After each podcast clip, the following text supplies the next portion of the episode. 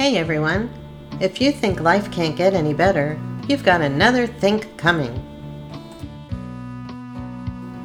Welcome to the Think Your Best Life podcast. Our episodes consist of helpful ideas, discussions, and interviews to help you train your brain to think your best life. You can listen in any order, so pick and choose the episodes that speak to you. Your host for today's episode is Eileen Aitchison of Think Your Best Life. Today's episode, Use Gratitude to Create Positive Change in Your Life, complements lessons 4 and 18 in our course, Creating an Attitude of Gratitude, available at thinkyourbestlife.com. Consistent gratitude is one of the most powerful tools that you can use to propel yourself into a brighter tomorrow. Gratitude isn't a magical shortcut, though, and it doesn't necessarily create any changes outside of yourself.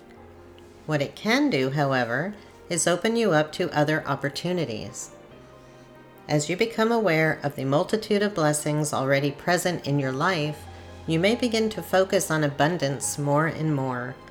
This can set you on a path to a mental state rich in optimism.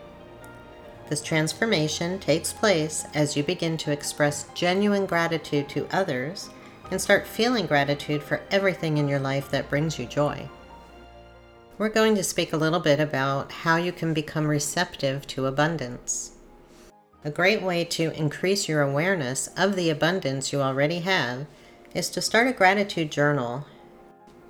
And if you're taking our gratitude course, you'll find that we do have a few lessons specifically discussing the importance of a gratitude journal. You don't have to wait for something great to come into your life to appreciate it. Instead, just open up your notebook, maybe once a day, once every couple of days, and just take a few minutes to write down everything for which you're thankful. You can feel grateful for anything, truly big or small. On days when you think you have absolutely nothing to be appreciative for, you can prime the pump by taking stock of all the little things.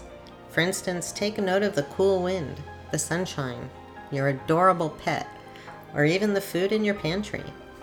Once you realize that there are so many things for which to be grateful, you'll find that you can think of more and more blessings in your life.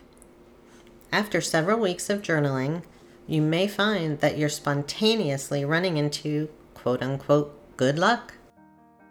Some people may feel that this newfound luck is due to positive vibrations, and that really could be true. But alternatively, it could also have something to do with training your brain to spot opportunities. You've convinced your subconscious that you're positively swimming in abundance. And why not? You deserve it. Gratitude really is a tool. So let's check out some of the things being grateful can do for you. Gratitude can put you on the path to becoming a stronger person.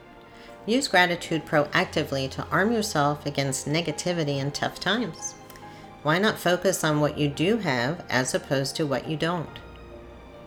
A study published in the Journal of Personality and Social Psychology which is called Counting Blessings versus Burdens An Experimental Investigation of Gratitude and Subjective Well Being in Daily Life, found that those who maintained a grateful attitude actually experienced greater physical and psychological well being. The study claims that daily gratitude increases self esteem. It also reduces materialism, envy, and self centered tendencies. Gratitude can also help you form more meaningful relationships. People who consistently express gratitude are viewed as being more trustworthy than those who don't. Still, other studies suggest that as you cultivate gratitude, you're more likely to grow in response to stress instead of shrink from it. By keeping the things for which you're thankful in your mind, you can reduce stress because recognizing all of the blessings you do have, you truly know things will be okay.